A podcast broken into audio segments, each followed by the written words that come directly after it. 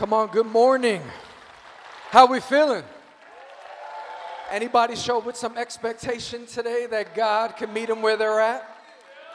Ooh, two of you, three of you. Can I get about 10 people that would say, I believe that God's gonna show up and meet us in a great way today? Come on.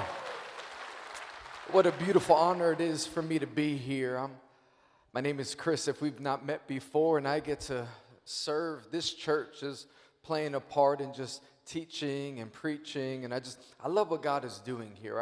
I, I really do.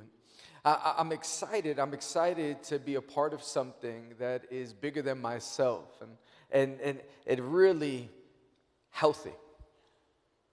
I know that's not really the word that, that people would use in an introduction, but I gotta tell you, I, I love, I love that the pastors of this house feel safe enough and wise enough to take a break. Is anyone grateful for their pastors? Come on, how many of you are like, I, I want them to be our pastors for as long as possible? So, so the fact that they would take a break, man, that's, that's a beautiful thing. Because when you think about it, what they're modeling for us is not only how to be a pastor, but how to be a human how to be a successful human, man, it, it, it, takes resting, it, it takes breaks. And I just think it would be wise, wise of us to take a moment and celebrate who our pastors are, Pastor Jeremy and Jen right now. Can we thank God for them? Come on. It, it really blesses me that, that, they're, that they're resting the way that they are. And I'm highlighting it because I just think it's something that we should, we should celebrate and even lean in on and figure out in ways we could we could do the same in our in our own lives and I love this series we've been in on the book of Proverbs. Wasn't, wasn't last Sunday's sermon just so powerful with Pastor Charlotte? Come on, that was an incredible, incredible word. I'm, I'm excited to continue on with this series, really because not only do I love the book of Proverbs, but when we were discussing this series, they said pick whichever verse you feel to speak on. So I picked a verse that's actually one of my favorite verses in the entire Bible. And I've actually never been able to preach a message specifically and solely on this verse, even though this verse shows up in probably almost every sermon I've ever preached. It's just one of those sermons. I just, I reference it all the time. And, and I'm just, I'm really excited today because here, here's what I believe is going to happen. I believe that those that you have been serving, those that have been faithful to follow God, I believe that God is going to honor you today, and I believe that He's going to speak to you today. And then I believe there are going to be others that you've been on the fence questioning whether or not this is something you want to be a part of. And when I say something, I'm, I'm referring to Christianity. I, I believe that you're going to catch a revelation today that this is not only a good way, it is the way. Yeah. Proverbs 28 20 says, A faithful person will be richly blessed. Come on, that's a promise right there. A faithful person will be richly blessed. Yeah, you can, you can celebrate that. A faithful person will be richly blessed. I want to take the next few moments and I want to speak to you from this idea be faithful, be blessed. Be faithful, be blessed. Come on, let's pray one more time. Holy Spirit, speak. Amen. Come on, that's a good prayer, right? a few years ago, I was, I was preaching locally. I'm born and raised in New York, and I was actually preaching in Manhattan, in the uptown part of Manhattan, in a neighborhood called Harlem.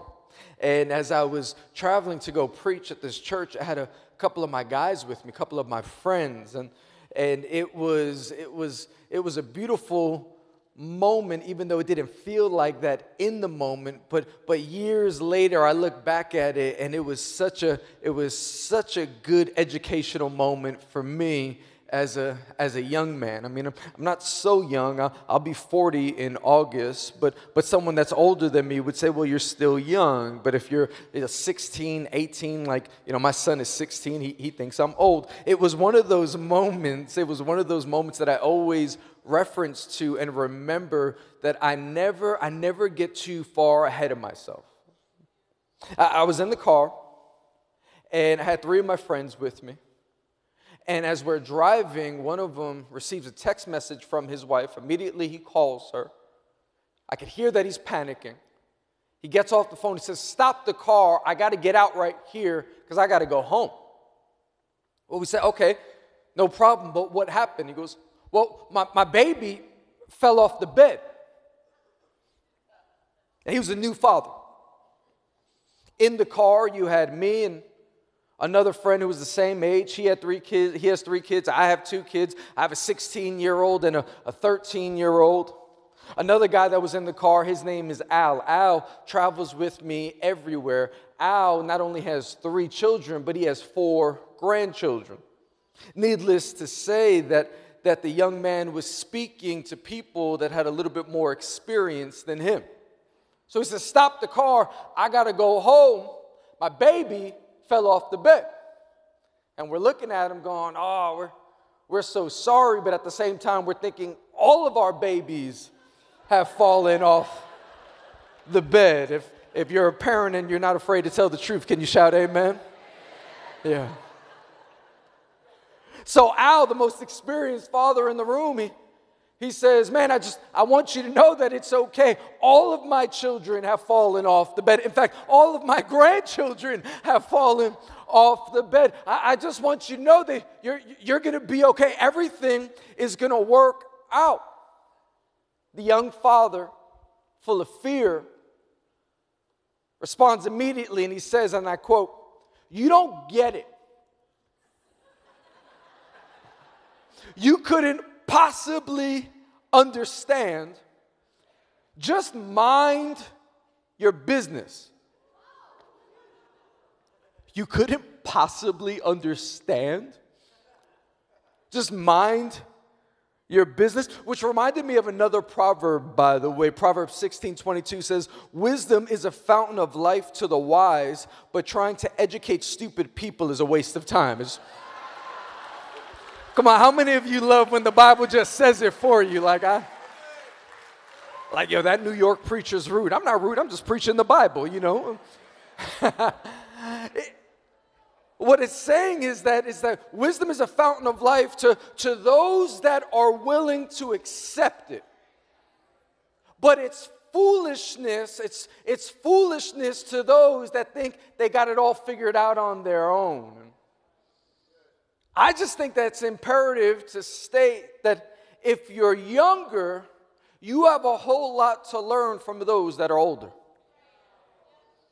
If you're new to this, you have a whole lot to learn from those that have been on the journey. If you're if you're trying to figure it out, the best thing you could do is position yourself under those that have figured out where you've already been. Because the truth is, no one has completely figured it out. However, there are those that have figured out what I'm currently trying to figure out in this time and place in my own life.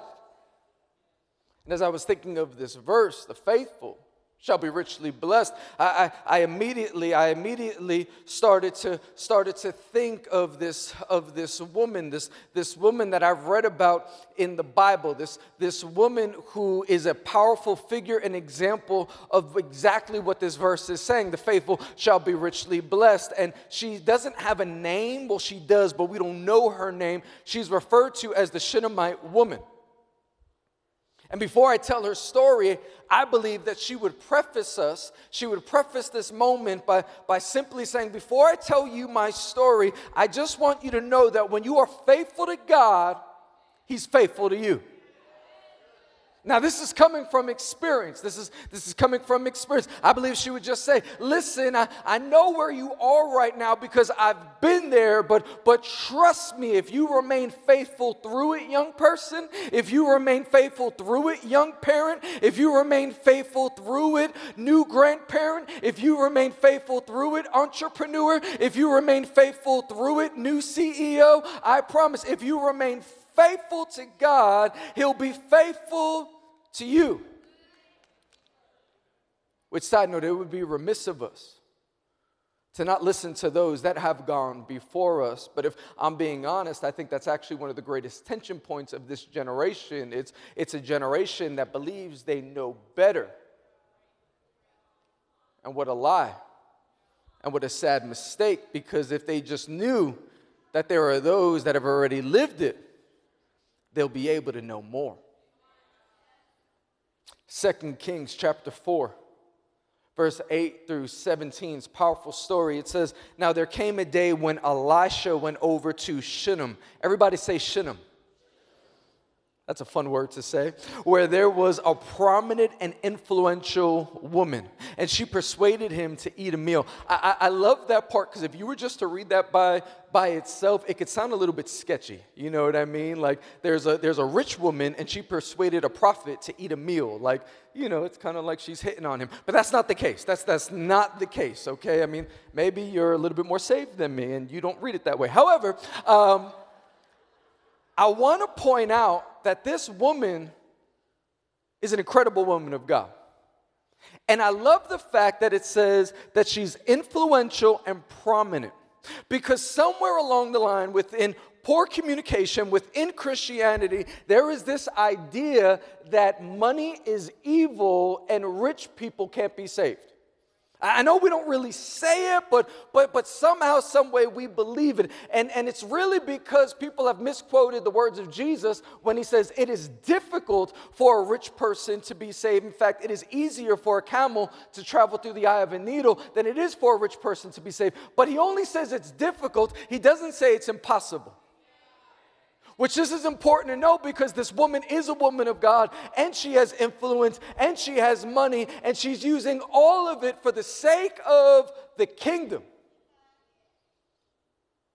says afterward whenever he passed by he stopped there for a meal and she said to her husband behold i sense that this is a holy man of god who frequently passes our way in other words honey this man is the real deal and he is pursuing ministry and he's helping others and i just i feel like we should do something for him. She says please let's make a small fully walled upper room on the housetop. In other words let's build him a penthouse so she doesn't only have money, she has money, money, okay? She goes, Let's put a bed there for him with a table and a chair and a lampstand. Then, whenever he comes to visit us, he could turn in there. In other words, this man who is being a blessing to us, we want to be a blessing to him. Verse 11 says, One day he came there and turned into the upper room and laid down to rest. And he said to Gehazi, his servant, Call the Shunammite. So he called her and she stood before him. Look at it. This is, this is it right here. Now he said to Gehazi, Say to her now, you have gone to all this trouble for us. What can I do for you? What can I do for you? Would you like to be mentioned to the king or to the captain of the army? She answers, I live among my own people in peace and security and need no special favors. In other words, thanks, but no thanks. I'm, I'm good. I'm, I'm good. Later, Elisha said, What then? What then is it to be done for her? What is it to be done for? I love it because he's not letting it go. He's like, this woman has been a blessing to me. I'm going to be a blessing to her. I'm not, I'm not going to let it go. He says, Ge- Gehazi answered, well, she has no son and her husband is old. He says, perfect, call her, call her. So Gehazi called her and she came and she stood in the doorway, which I want to point out another proverb that this suggests to us. In Proverbs 11, 25, it says, a generous person will prosper. A generous person will prosper. Notice it doesn't say a wealthy person will prosper because just because you have wealth does not mean you have generosity. But when you have generosity, you will prosper because this is how humanity pushes forward. What I give, what I get, I give to others in hopes that they go and pay it forward and forward and beyond them. Why? Because the generous, the generous is how we learn to live. Why? Because our salvation is contingent on what? Generosity. A generous person will prosper. Whoever refreshes others will be refreshed. Do you see how powerful this is? When given the opportunity, she says no, but the man of God won't let it go. You know why? Because generosity is persistent. I'm not going to just give you what you tell me you need. I'm, I'm going to figure out a way to bless you. And that's exactly how it works. Why? Because the faithful will be richly blessed, even when they don't ask for it. It goes on to say, Elisha said, At this season, next year, you will embrace the son. Look at her response. No, my Lord. No, my Lord, O man of God, do not lie to your maidservant. Oh, Oh man of God, no, no, no, do not lie to your maidservant. No, no, no. She's not being disrespectful. She's not being rude, but it is obvious. It is obvious that here is a woman who seemingly has it all, but does not have the one thing she wants a child. She, she wants a child because she wants to have a family. And here she is, way beyond the time, the time period which she thought she could have a family, and now she's being told she would have a family. So when she hears the promise, when she hears the declaration, understand that she's not being rude. She's simply speaking from a place of fractured faith. She's faithful, but her faith is fractured. She's faithful, but her faith is fractured. She, she's faithful to serve, but here's what she's saying don't, don't play with my emotions. Don't, don't promise me because I prayed for this one before. I, I hoped for a family. I, I had a vision board. I, I, I, thought, I thought that my family, my life would look differently, and it doesn't. And now, after all these years, you're telling me what I thought I would get in one season, I'm now going to get in this season. And I love it because although that's her response, her response does not predict the outcome because the response she's already given has positioned her for what's about to come. So even though she can't fully receive it because she's been faithful, she's going to receive it, ready or not. It goes on to say, Elisha said, At this season, next year, you will embrace the son. She says, No, oh man of God, do not lie to your maidservant. And then look at verse 17. But the woman conceived and gave birth to a son at that season the next year, just as he had said. There are some of you you thought your season was over.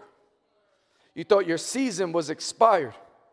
He's saying, no, no, it's, it's still coming. In fact, it's not even gonna come now because even if it came now, it's gonna seem a bit too late. I'm gonna do it even later so I could blow your mind just a little bit more because I'm not the God that does what you expect. I'm the God that is able to do exceedingly and abundantly above all you could ever ask, think, or imagine. Allow me to be God, and I need you to keep being you. I need you to keep serving me, and I promise I will serve you. I'll take care of what you cannot handle as long as you keep handling what I put in your hand.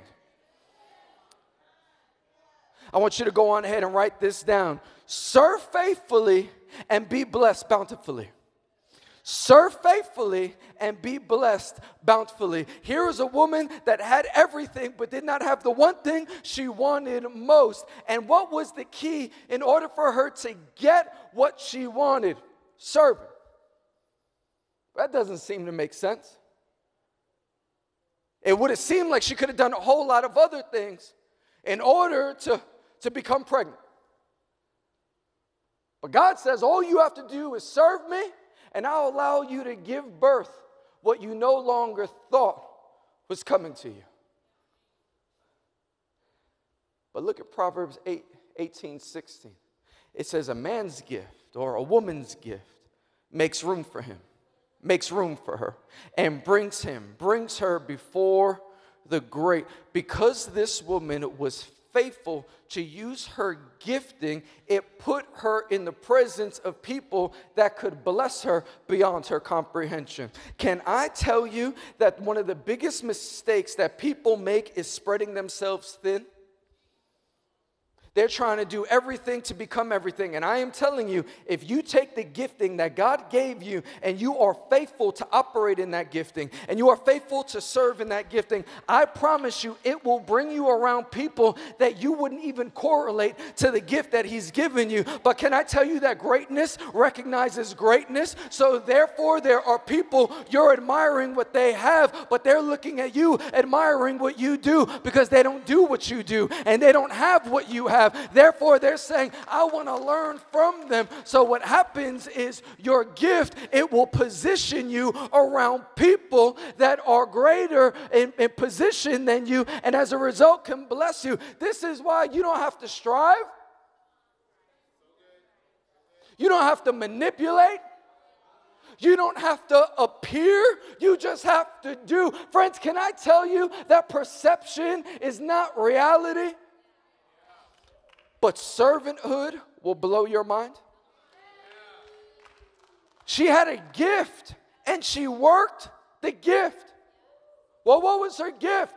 That she had money? No, that wasn't her gift. Her gift is that she had generosity. There's a great difference. Her gift, you ready? was hospitality. Because she was hospitable, her hospitality allowed her allowed her to bring to be in the room of a great man of God. And here's the crazy part. The room that she ended up in was her room. Your gift will not only bring you into great rooms, it will allow your rooms to turn greater.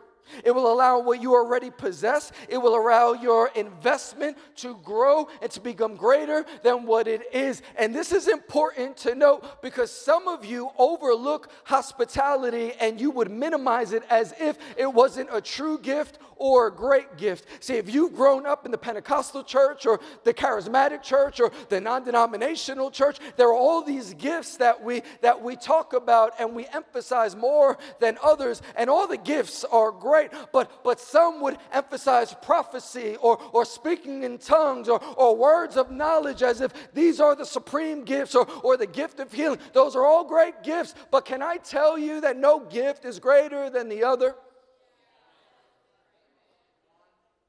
And if you were to embrace the gift that you were given, you would end up in greater rooms than the ones you're currently sitting in. As opposed to looking at what someone else has, just embracing what you already possess. 1 Peter 4 9 says, Offer hospitality to one another without grumbling. Each of you should use whatever gift you have received to serve others as faithful stewards of God's grace in its various forms. This is why when we talk about Serve Day, we're not just trying to get a whole bunch of people to show up so that we can make a really cool video. We're trying to get the church to show up so that the church could be the church. What is the church? A community of imperfect people that serve a perfect God that say, Because He did everything for me, I'll use what I have and I'll give it to Him. If I have the gift of singing, I'll sing. If I have the gift of administration, I'll administrate. If it's the gift of teaching, I'll teach. If it's the gift of hospitality, I'll be hospitable. That's exactly what I will do because of everything that God has done for me. And for the one that minimizes your gift of hospitality or administration, I want you to know that that is a lie straight from the pit of hell. Romans 12, verse 6 says, We have different gifts according to the grace given. In other words, your gift is God's grace bestowed upon you, uh, the great, to the grace given to each of us. If your gift is prophesying, then prophesying in accordance with your faith. Look at it. If it is serving, then serve. I love that prophecy and serving stand shoulder to shoulder, and Paul the Apostle was intentional in writing it that way. Do you know why? Because Paul did not see one gift as greater than the other, and one gift seems more spiritual than the other. But when I look at the life of Jesus, he came what? He did not come to be served, he came to serve. Every time you are serving in your gift, every time you are serving in hospitality, you are the most like Jesus possible. You are not like Jesus because you speak like him. You are like Jesus because you live like him. When you sacrifice, when you give, when you when you serve, and here I say all that to say this. Can you imagine if everyone was a prophet? Go this way, go that way, go this way, go that way. I had a dream. No, I had a dream. I saw a dove. I saw a whale. Everyone has all these dreams, all these different imageries. This is why if you were to study the Old Testament, there wasn't, there wasn't thousands of prophets. There was a prophet that spoke to a king, which impacted a nation. You didn't have all these prophets. You had a prophet or a handful of prophets. So, in other words, not everyone could be a prophet but everyone could be a servant. And that's how easy God makes it for us to be faithful. Woo! God, I want to be blessed. Great, be faithful. Well, what do I got to do? Serve. How do I serve? I don't know. Show up to serve day. Join the team helping the youth ministry, helping the children's department, helping production, helping parking lot. There are so many different ways that we could serve, and God is making it that easy. He says, Because your gift will make room for you, and the faithful will be richly blessed. But God, I want to be richly blessed. Great, then serve me faithfully. Because the byproduct of faithful serving is faithful blessing. And he goes, I, I so desire to bless you. I, I so desire to provide for you. I, I so desire to blow your mind.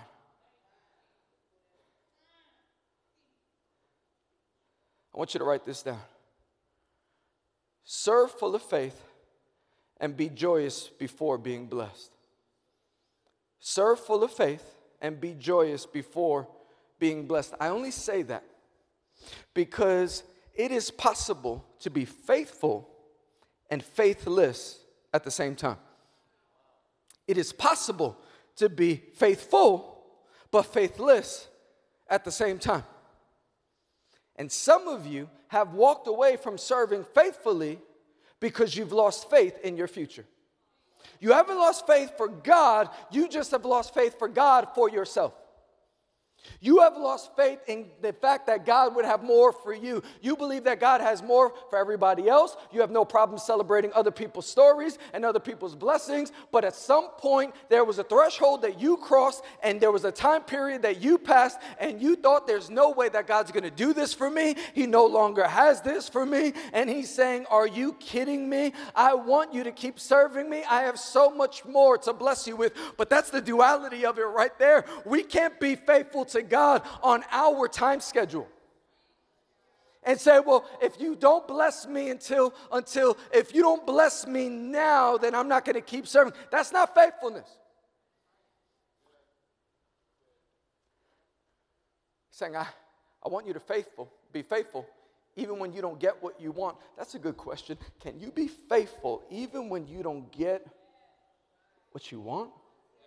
Even when life doesn't look how you want it to look, can you be faithful? Because this is the part that we have to stop and celebrate of this woman. It is obvious that she did not get what she wanted from God, and yet she continues to serve God. She continues to worship God. And if I'm being honest, if there was ever a word that I wanted to preach to a generation, it is that right there. A word that would say, Come hell or high water, I'm going to serve the Lord. For me and my household, regardless of what the devil throws my way, I'm going to serve the Lord. Even when I don't get what I want from God, I'm still going to honor God. I'm still going to praise God. I long at the end of my life to hear the very famous words, Well done, good and faithful servant. Well done, good and faithful servant. When you could have given up, you didn't give up. When you wanted to quit, you did not quit. When you didn't feel like worshiping, you lifted up your hands anyway. When you didn't feel like singing, you sang anyway. When you didn't feel like tithing, you tithed anyway. When you showed up on your only day off and you showed up to serve anyway.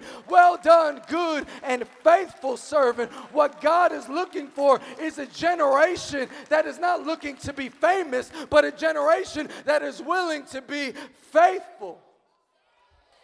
And he says, Son, daughter, if you're faithful to me, I'm, I'm faithful to you. If you're faithful to me, I'm faithful to you. But, but here's the thing you don't have to serve me faithfully and begrudgingly. I'm glad you showed up physically, but, but where's your faith? Where's your joy? Where, where's your, where, where'd it go? Because as much as I love about this woman, it is very obvious of this woman's own humanity. I know this because how come the first time, the first time she is asked, What do you want? She says, Nothing. What can I do for you? She takes the route of, of, of humility. Uh, that's false humility. That's not real humility. You know what you want, but you don't want to ask, not because you don't want to be a burden, but because you think it's not possible.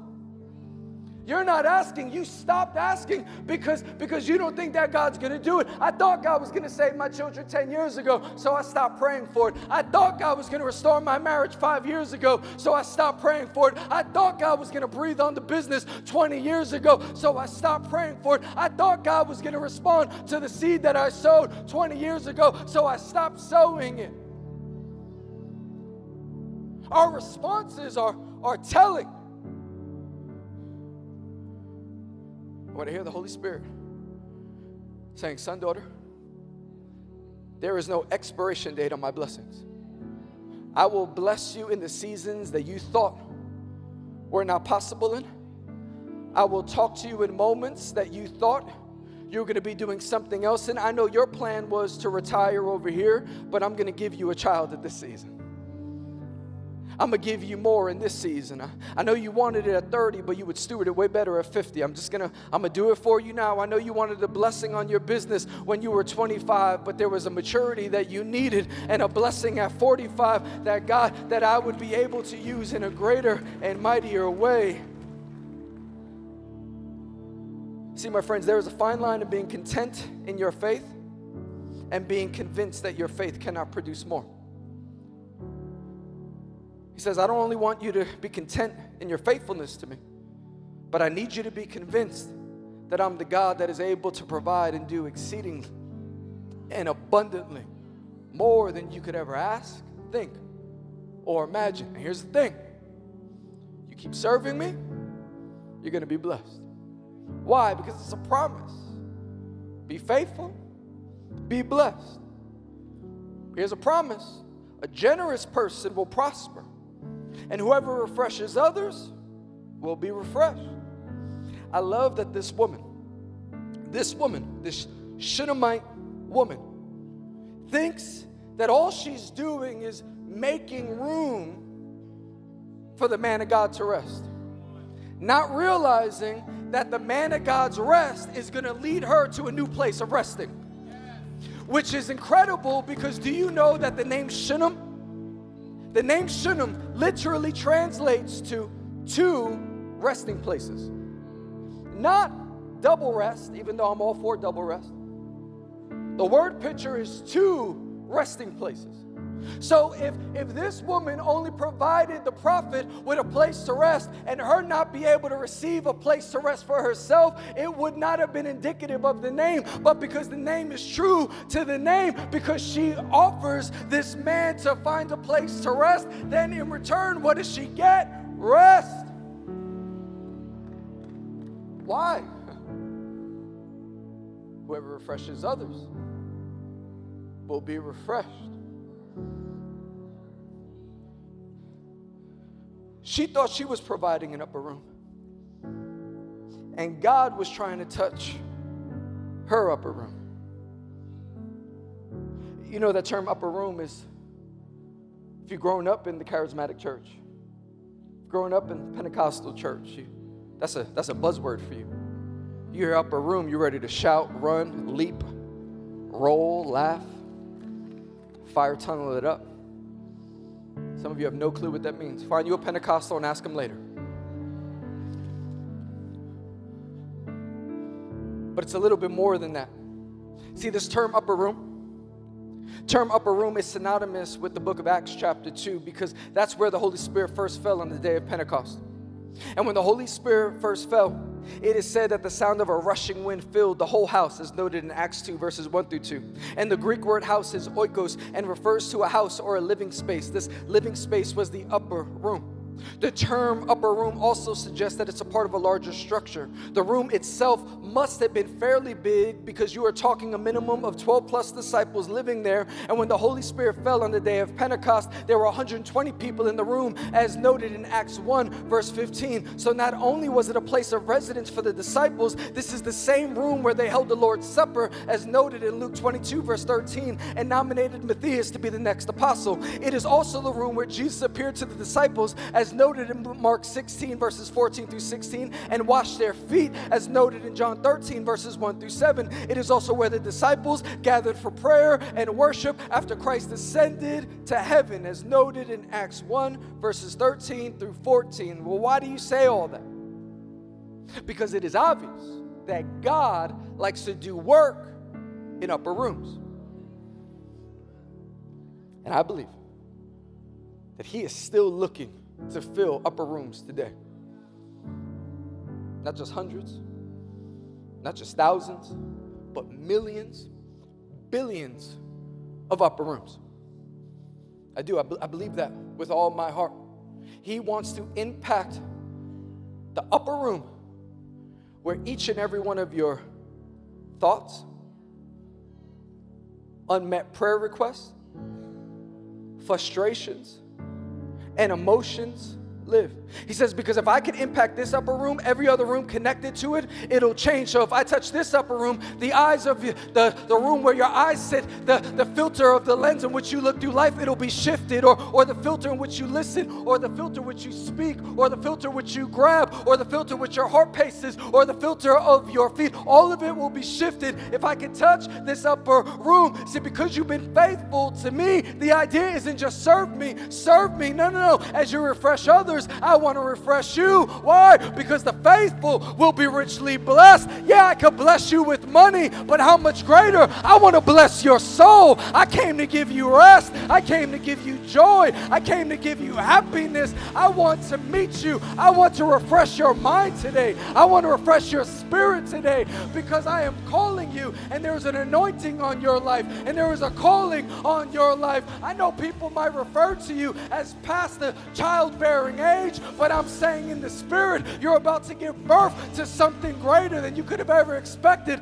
And the next season of your life will be your best season of your life. And this season, where most people are failing and most people aren't able to move forward, I'm saying, son and daughter, I am going to use you greatly because you've been faithful, because you've been faithful, because you've been faithful. You've not been perfect, but you've been faithful. Yes, you fell down, but you got back up. You've been faithful, and as a result of it, you will be blessed. If there's anybody in the room that says, I want all the blessing, I want everything it is that God has for me, lift up your hands, open up your mouths, and give Jesus your best praise in this place. Come on.